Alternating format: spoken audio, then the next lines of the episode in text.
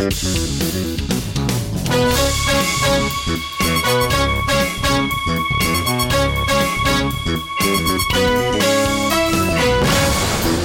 and welcome to the first Tech.eu podcast of 2016 with myself, Neil Murray, and Roxanne Vaza. Hi, Roxanne. Hi, Neil. So, this week we have some very big news to cover for Europe, starting off with two big departures, actually. Brent Hoberman has decided that he will be officially stepping down from ProFounders Capital, and Eze Vidra, the man behind Google Campus in London and partner of Google Ventures Europe, has announced that he will be leaving the company altogether. In addition to that, we have a number for the amount raised by Dutch startups in 2015, which is actually less than what they raised in 2014, but we'll discuss why that's not as bad as it seems. And finally, Neil and I will reveal Tech.eu's Person of the Year for 2015. So let's start off with Brent Hoberman recently announcing that he's leaving ProFounders Capital. Brent, obviously, he's co founder of this fund in London. He's also co founder of lastminute.com MyDeco, Made.com. He's also the guy behind the Founders Forum, which an event that many people know about. And so he's announced that he will be leaving ProFounders to start a new seed fund. ProFounders, for anybody who doesn't know the fund, was set up in 2009. He co-founded it with some other high-profile European entrepreneurs like Bebo founder Michael Birch. The fund has actually invested in companies that pretty impressive, including TweetDeck, onefinestay, Leap Motion, GetYourGuide.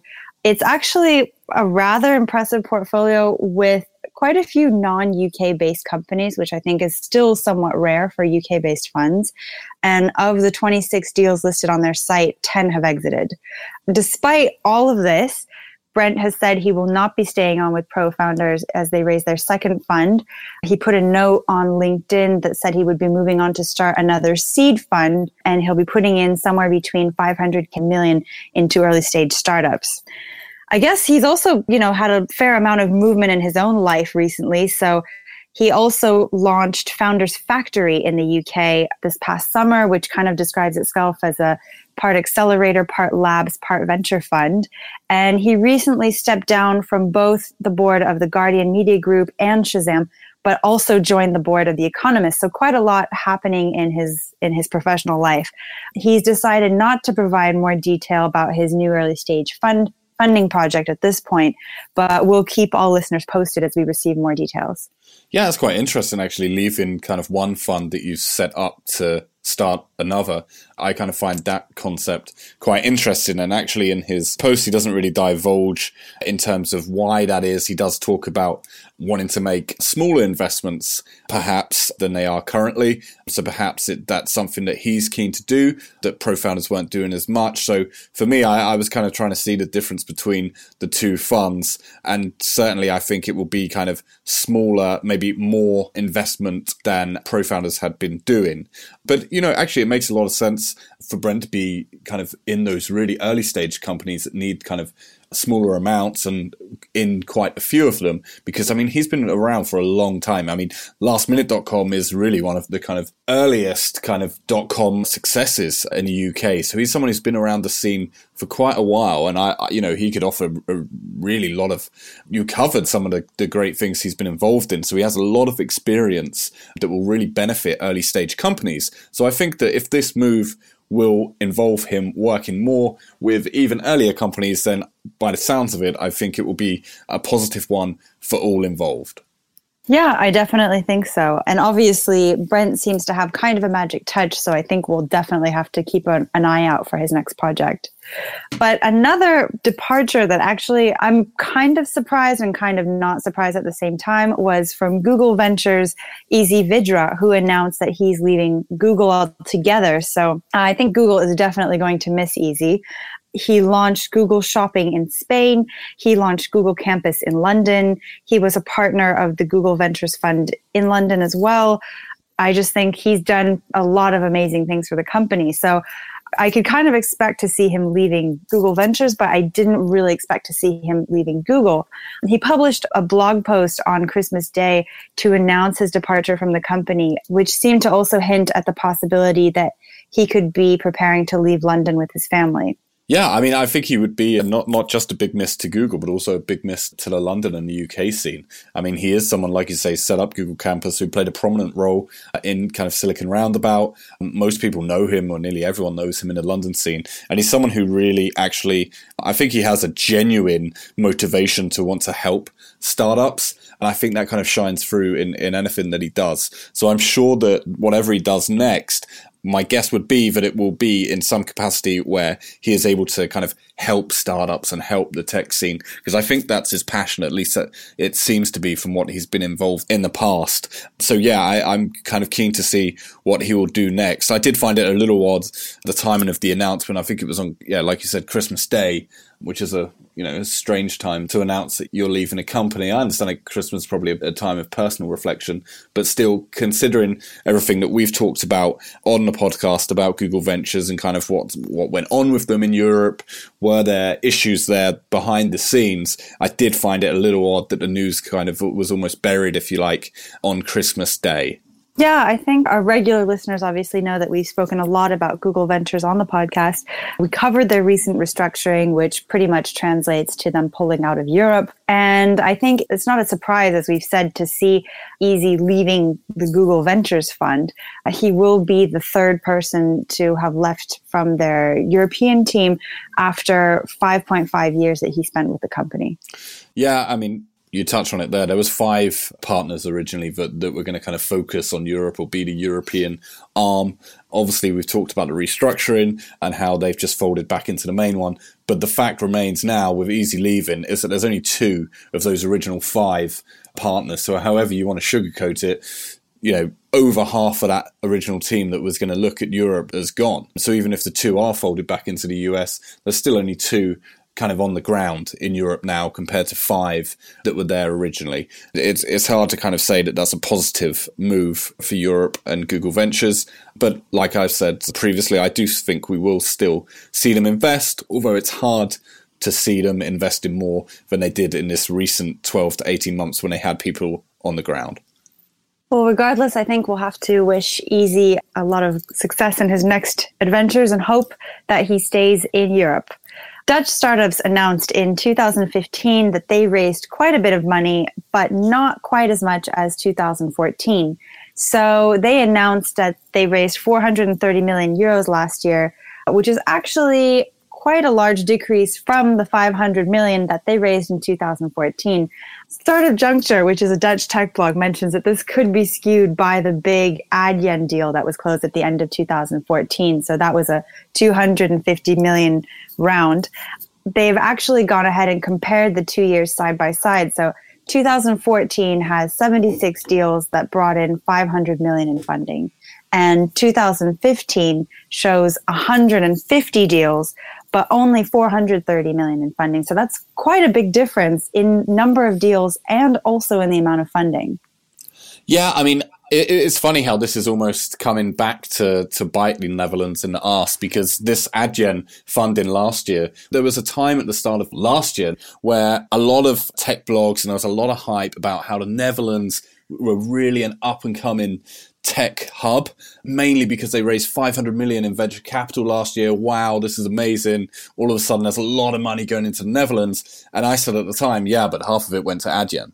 So at the time, I was kind of saying that that's, you know, it doesn't really show much. Half of that was from one company. So how many else actually raised some money? Not many. So it's, it's kind of funny how it's coming full circle now. And now what the, the headline is, is, oh, Dutch startups raised less than they did last year. So people naturally think that's a bad thing, when in fact it's not. It's a great thing in terms of the amount of companies that have raised money, nearly double the amount of Dutch companies have raised money this year compared to last. So for me, it's, this is a great year.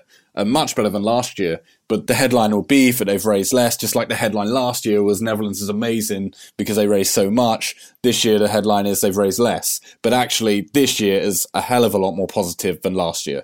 Which is so funny. Why aren't the headlines focusing on the fact that almost double the amount of companies are raising? That is definitely a very good point. I think that said, Netherlands actually did have some very impressive deals in 2015, maybe not 250 million rounds, but they did have 82 million that went to Catawiki and they had 25 million that went to WeTransfer and there were quite a few others, including another Adyen round. So I think definitely, you know, there may not be that big whopping 250 million, but definitely deals that shouldn't fall under the radar as well. Tech.eu will be releasing in depth analysis of 2015 investment trends. I guess we're doing this every year now. So stay tuned over the next few weeks to learn more about the situation in the Netherlands. Yeah, I've been working on that actually over, over the last couple of weeks, so that that's well underway. So this isn't too far off for everyone to read. And yeah, I mean the Netherlands do, do they do do fairly well, but there's still a lot of countries in Europe that are attracting significantly more venture capital than them.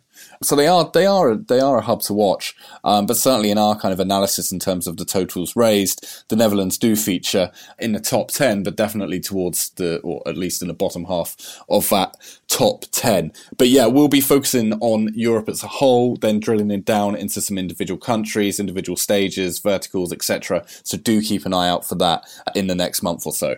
So, now wrapping it up with the Netherlands, we are moving on to what is essentially my favorite topic of all podcasts.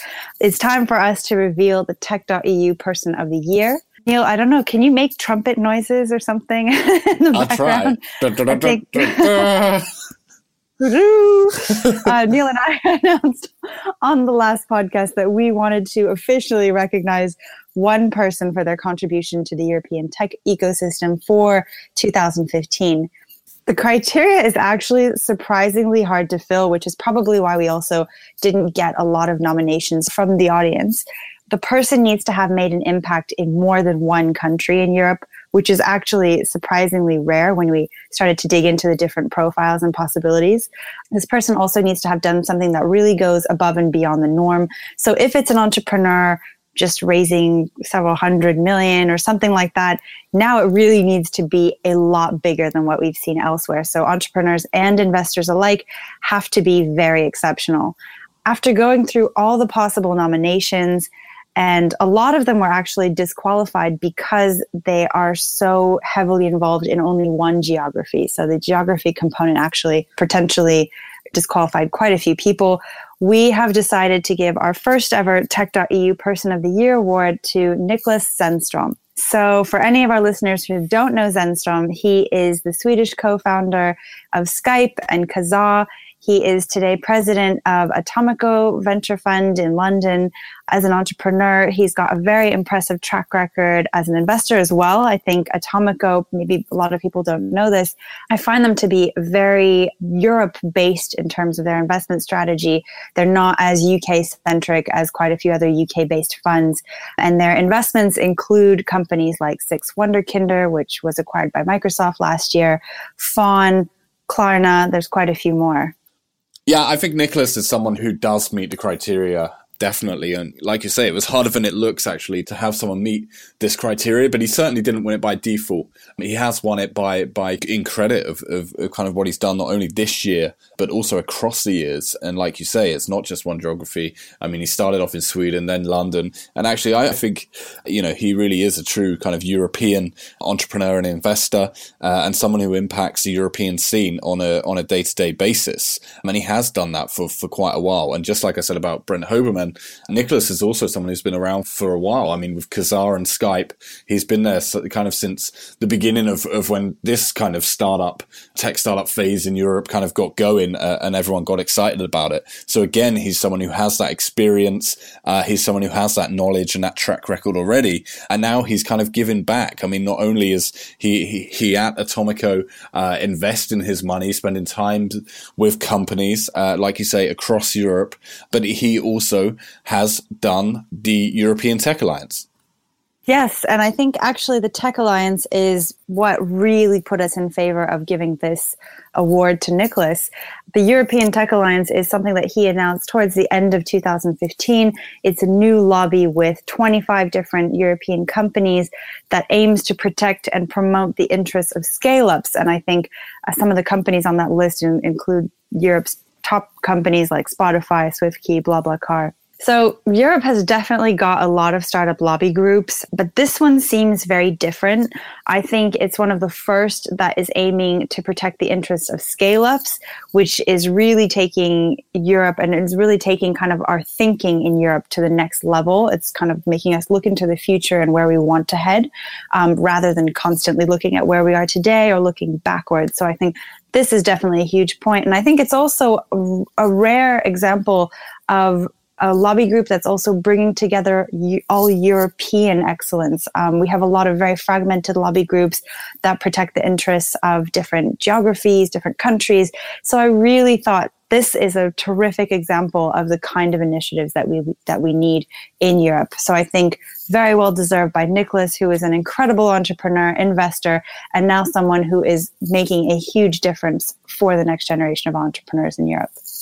Yes, definitely a worthy winner, and we certainly think so. Let us know if you agree or disagree in the comments section. We can take it if, if you don't disagree, but you did have the chance to have your say, so don't moan too much. You can subscribe to the show on iTunes and SoundCloud, of course. Uh, you can leave any other feedback you have for us in the comment section as well. Uh, we do listen to it, and also you could just tweet it to us at Neil S.W. Murray or at Roxanne Vaza. But that's it for this week, first one of the year, and we'll be back next week. Thanks, Roxanne. Thanks, Neil.